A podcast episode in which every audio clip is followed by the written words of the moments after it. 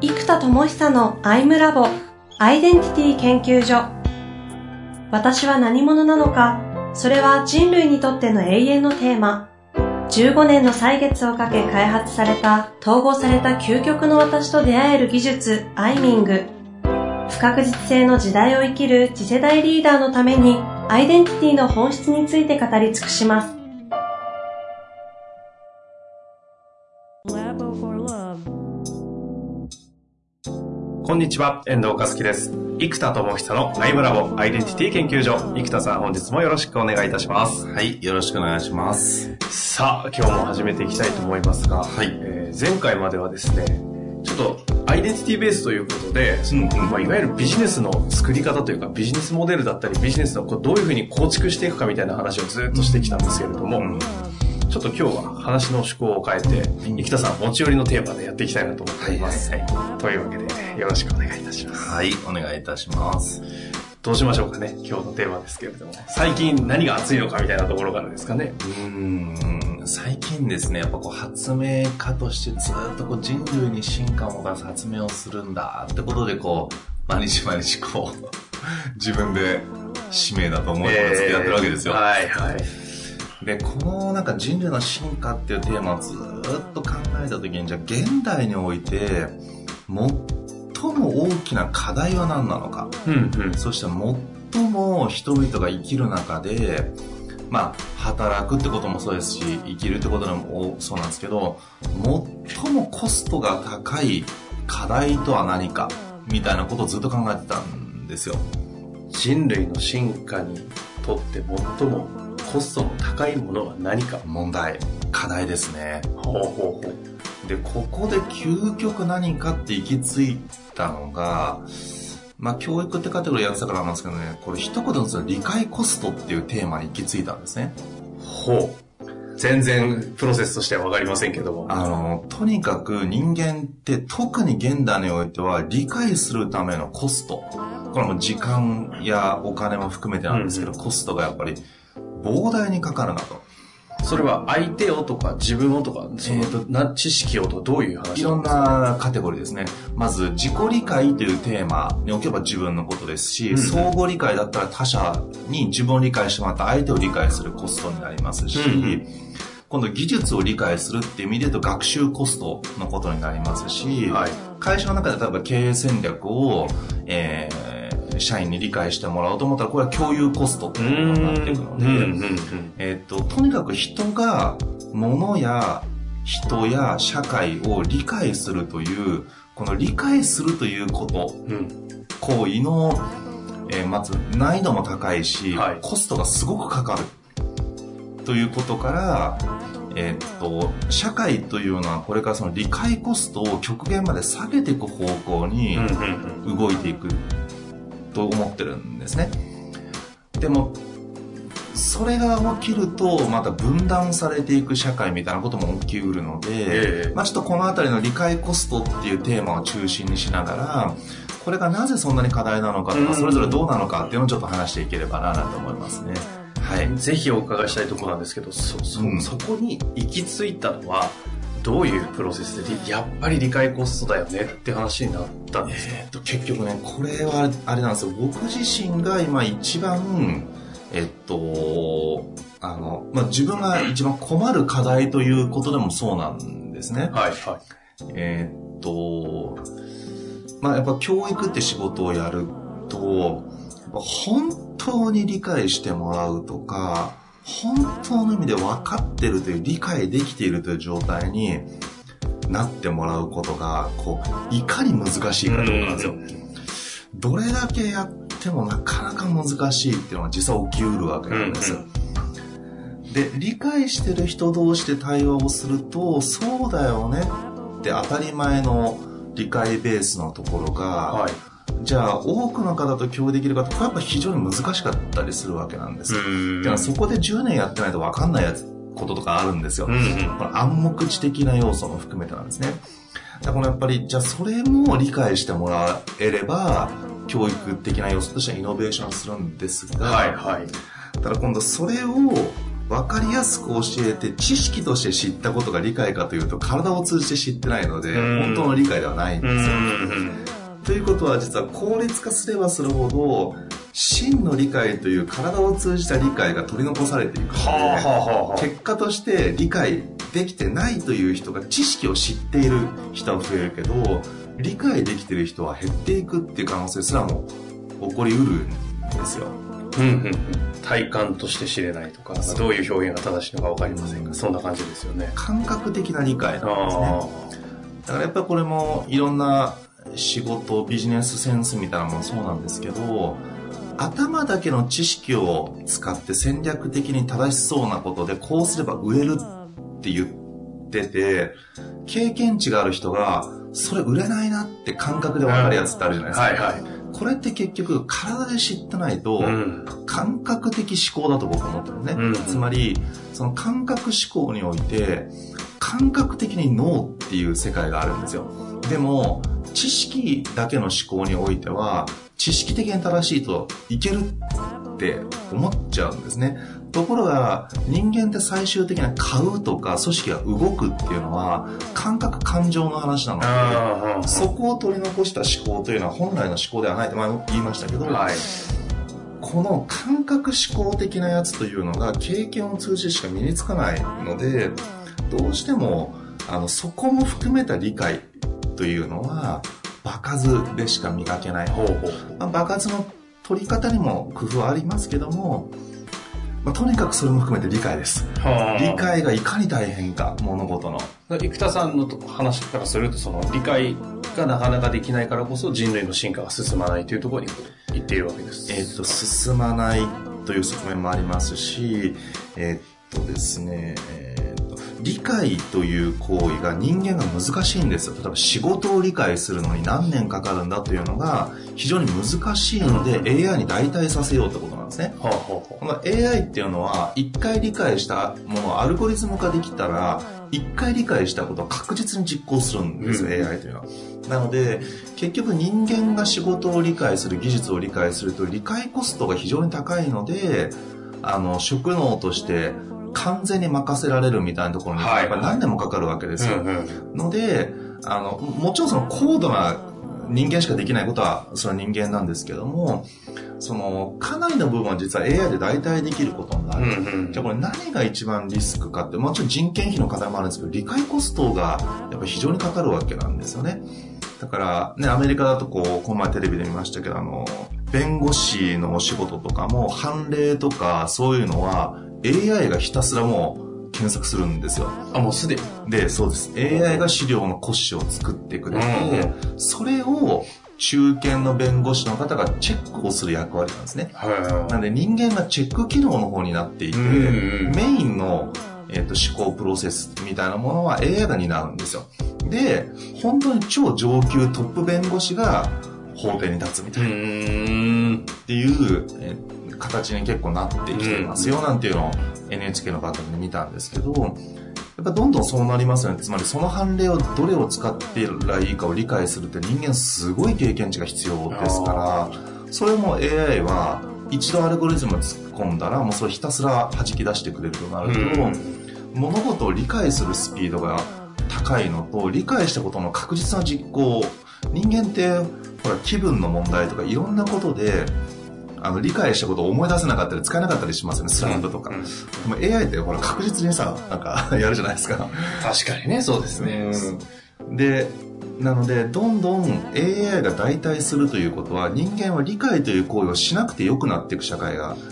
来るわけですよ。衰えていく。その通りなんです。その機会がなくなってくる。機会がなくなれば人間は衰えるんです。よ、うん。あのーね、僕もそうですけども、ここも車で移動しちゃったりするから、歩くとか走るっていう機会が減るから僕のお腹もこう、たるんでくるわけですよ。筋力もそう。人間ね、やっぱりね、便利になると使わなくていい場所がたるんで弱まるわけなんですよね。ってことは、理解がより必要な社会において、理解を AI が代替することによって、理解コストが高すぎて。で、人間の理解しなければいけない要素が減るということは、理解力が下がるわけですよ。うん下手すると相対的に。そうそう。でも社会では技術の進歩のスピードが速いので、もっと技術を理解していかなきゃいけない。スピーディーに。高度な理解をもっとしていかなきゃいけないですよね。そうです。で、あと、自己理解ですよね。私が何者かってアイデンティティとかをやっていく人たちが増えてくる時代に入りますので、そうすると、みんなが総哲学者時代みたいになってきて、うん要は幸せの形って社会は決めてくれないよねって。じゃあ自分にとって幸せの形ってなんだろうって。これってもうちょっとした哲学的課題なんですよ。確かにそうですよね。そうこういう答えのない抽象的なことを自分の幸せって何なんだろうってことを自己理解をしていく必要があるわけなんですよ。うん本当は幸せなんてさ、なんかそんな頭でね、理解してうんぬんじゃなくて幸せ感じりゃいいんですけど、そういう、あの、もちろん今この瞬間感じる幸せってもちろんみんなそうなんですけど、本当にそれだけでずっと幸福でいられるかというと、瞑想的感覚的今ということに置いた瞬間もちろんそうなんですけど、ずっとできるかというと、あの、社会での大きなインパクトを手放せばできます、うん正直。そこそこ安定させればできますけど、本当に経営とか政治とか、リーダーシップを本当に、えっと、発展イノベーションを起こそうとしていくと、今ではなく未来からの逆算でしか絶対にできないことってのは山ほどあるんですね。うん。だから、えっと、今この瞬間だけということは、確かに感覚的幸福にはもちろんなるんですけど、人類の社会的幸福かというとまたちょっと違うわけなんですよ。ほうほうほだからこういうのも、自分にとって何が大事かを理解する必要があるんです。で、そうするとこの自己理解コスト、どれだけ時間を使ってるんだと。自己理解なんてせほぼせずして、大体生涯を終えることの方が多いぐらいのな。ぜかというと理解にコストがかかるからなんですよ。うん例えばじゃあ2年仕事をせずにフルコミットで自己理解しようとしてできるかっつうと、難しいっていうか 答えが出ないかもしれないです仕方がわかりませんし、ね、そうです正直。そうなってくると、じゃあ2年お仕事を辞めますとか、で、これ今、例の話じゃなくて増えてますよね、うんうん。最近。はいそうするとじゃあ2年間お仕事しなかったらね、500万ずつだとしても1000万ぐらい吹っ飛ばすことになるので、ええで、例えばそれは年収1000万の人が500万にして、えっと、自己短期のために仕事を500万しないということは機械損失なので、そう考えると実は、ね、なんかこんな金額換算したいわけじゃないんですけど、はいわかりやすくね理解コストがいかに高いかということですね。はい。そうすると2年で1000万とか3年で1000万ぐらい自分のど真ん中が見つかんないから仕事を思いっきりまだやってないんですって人は僕の周りにもすっごい多いんですよ。でもその人、ね、職能がないわけではなく、ど真ん中で本当に信じることをやりたいから、その自分のど真ん中が何なのか、私が何者かをまだ分かりきってないから始められないだけうなんんですね。でそうするとそこで、あの、見つかったら今度すごい成果がやっぱり出ますし、見つからないとなかなかうまくいかない。そうするとその自己理解のコストって実は金額換算すると軽く1000万ぐらいになってしまううんわけですよ。だから実はすごいコストうん。なんです。うん。そのコスト払って答えが出るかっていう確証がまたないというですね。投資になるかどうかもわからない。そう、だから永久に垂れ流しコストになるリスクが高いですね。自分探しの迷宮入りみたいな。で、自分探して結局何だっただけみたいな。自分探すから自分が分かんなくなって迷うんだみたいな。自分なんか探さなきゃいいみたいな。うん。っていうことに気づくかともわかんないですけど、ただ少なくともその自己理解コストというのが極めて高いものであるというわけなんですね。まあ、ここの話までで自己理解力というか自己理解というもの、そして自己理解コストというのがすごい大事なファクター、要素になってくるというのは分かってきたんですが、うんで、だからどうだっていう話はどういうふうな課題になってくるんですかね？えっと結局人間がまず自己を理解するとか技術を理解するあと他者を理解するこの理解というものを、えっと加速する、えー向上する、えっと人間が理解しなくてよくなる仕組みでうん。カバーするっていう手が一個、でこれは AI とかこれから行こうとする道なんですけど、はいそもそも人間の理解をしなくなるつまり運動をしない社会においては、フィットネスクラブというビジネスモデルが成り立つわけですねあのいつも言うベルトコンベヤーを逆走するという あの秀逸なあの、メタファーですね。そうそうそう。農業とかで体使ってたのに、使わなくなったら、えっと、運動するっていうエネルギー、身体エネルギーを垂れ流すために、垂れ流す機械として、つまり何の生産性もないわけですよ。あの、つまり歩いたら距離が進むっていう生産性があるし、農業だったら、あの、輝かされる輝かされて作物ができるって生産性があるんですが、ベルトコンベヤー逆走したら、その労働、労働、運動エネルギーは垂れ流すそうですねだけであって、生産性ゼロなんですよ。まあ、それによって体が良くなる、健康への生産性という意味では高いんですけど、ただ、あの、まあそうですね、みたいなのが起きるように、じゃあ理解というものを AI が代替していく社会においては、人間の理解力が下がっていってしうんまう。うん。今ですら AI までいかないにせよ、あの、食べログとかね、価格本とかいろんなランキングとか調べてしまえば、どこが安いかとか何がいいか悪いかって理解せずに、なんか、順位の上の方から評価の星が高いやつ選べば、うん。商品の良し悪し、ちょっとうまく理解できてなくても、いいやつに変えるんですよね。大体外れない、やっぱり。ってなってくると理解しなくても誰かが決めてくれればつまり理解して判断軸を持って決めなきゃいけないところを理解めんどくさいし大変なんですよでも誰かのおすすめで買いたいうん。これ理解コストを避けてる行為なんですよねでそうなるとどんどんどんどん理解しなくなるから人間の理解力そのものを高める AI や理解力を向上させる仕組みが新しく社会に必要になってくるんです理解力のためのベルトコンペアが必要になってくるってそうなんで。ことですすね。そうなんです。あの、運動不足だとベルトコンベヤうんー逆走なので、理解をしなくなっていく、つまり理解不足っていうことが起きる社会において なるほどは、ね。確かにそうか。そうなんですよ。もっと、あの、新しい理解、で、理解した瞬間で人間ドーパミン出るっていうじゃないですか。はいはいって気づきと。分かった。で、その喜びを得たいので、えー例えばそれ単純にはパズルゲームとか、えっ、と、インターネット上のゲームとか、うんいろんなゲームによの難易度を劇的に上げていくことで、理解していく喜びを得られるわけなんですね。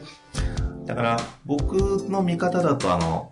ゼルダやってないですけど、はい。あの、今スイッチのゼルダがもう、すっごい面白いって、もう大評判なんですよ。うんもう誰に聞いても、どこ、アマゾンとか見ても、どこでもね、もう評価絶大なんですよ。へえ、そうなんですね。で、オープンワールドっていうのはこうストーリーがなくて、はいはいあない、ないというか自由に動ける仕組みらしいんですよ。ちょっと僕詳しくないんで、何とも言えないんですけど、でおそらく普通のゲームよりも、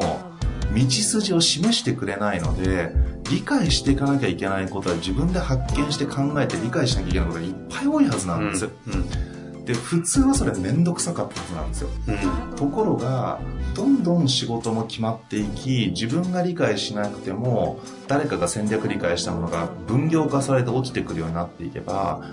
理解しなくてよくなってきちゃうといろんなところでやっぱり人間理解したいですよ人のことも自分のこともはあ、はあ、はなのであの理解をすることがエンターテインメントになるあ。はあ。つまりは僕らの運動ってそうですね、エンターテインメントですね。うんつまり職業ではなくエンターテインメントとしての運動になっていきますから、農業だったら仕事ですけどね。だから理解エンターテインメントってカテゴリーあ。がはあ。はあ、なるほど。出てくるとか、まあ、などなどですね、理解というテーマからですね、まあ、ちょっと次のテーマに持ってった方がいいんですけど、はい相互理解の難しさのテーマもまたあるわけです。これちょっと次回話すとそうですね。ぜひそこで取り扱いたいですね。ただちょっと今日とうとうと喋ってしまったんですが、要は理解コストが現代、むちゃくちゃコストが高い。自己理解、他者の理解、技術の理解、えーあらゆることのコストが高いがゆえに AI に代替するような仕組みが出てきたり、理解しなくていい社会になっていく。んそうすると人間はどんどん自己理解のエネルギーを割くようになっていくんですね。ん。あのー自分のことをもっと理解したい。幸福の形を理解したり、え使命を理解したり、存在意義を理解したい。で、これというのは見出す感じなんで、まあ、理解だけでもないんですけど、作り上げるものでもあるんですけども、ぱ作り上げるにしても人生を投資することになるので、やっぱり理解した上でできる限り最適なものに投資したいと思うから、やっぱすっごい理解したいんですよ。だから理解がすごくコストだし高いし、うん特にね、アイデンティティラボですから、これ聞いてる方はもう自己理解が大好きな方しかもちろん見てないわけですから、はいはいはい。もう本当によくよく考えていただいて、今まで自己理解にどれだけ時間とお金を投資してきたのか。で、中には私っていう瞬間が分かった瞬間にすごくブレイクしたって方もいらっしゃると思います。これ僕もそうなんですね。じゃあそれって本当にキャッシュ換算したら理解した結果どれぐらい利益とか仕事ってうまくいきました？これむちゃくちゃうまくいきましたって話なんですよ。ってなってくると、その理解は投資に見合うものでもあるわけなんですね。で、マーケティングを理解してる人はやっぱりマーケティングどんどん結果出しますし、経営を理解してる人ってやっぱすごい何やってもやっぱり上手にうまくやられますよね。で、理解ではなく運でできることもあるんですけど、うんやっぱりちゃんと理解してると再現性がすごく高い。だから職能っていうのはあるし、何を理解してるかで決まっていくとも言えるんですよね。まあなんかとにかくもう理解がもう鍵だし、理解コストは高いし、理解大変だよっていう話でした。ま あそして理解をする機会が失ってくるので、それそうそうそうそうに代替するような、その理解エンターテインメントみたいな業界がこう立ち上がる可能性もあるよねというところですよね。だからパズル業界はこれからどんどんパズル増えると思います。ははあい。ゲームも含めて。まあそして、まだまだ理解力、トークは続くわけでして、そう次はね相互理解のうん。テーマだけいただきましたけども、ちょっと私、なぜ相互理解がここに来て課題になってくるのかまだ見えてませんので、ぜひ、今の流れの中で次回お話しいただけたらなと思っております。本日もありがとうございました。はい、ありがとうございます。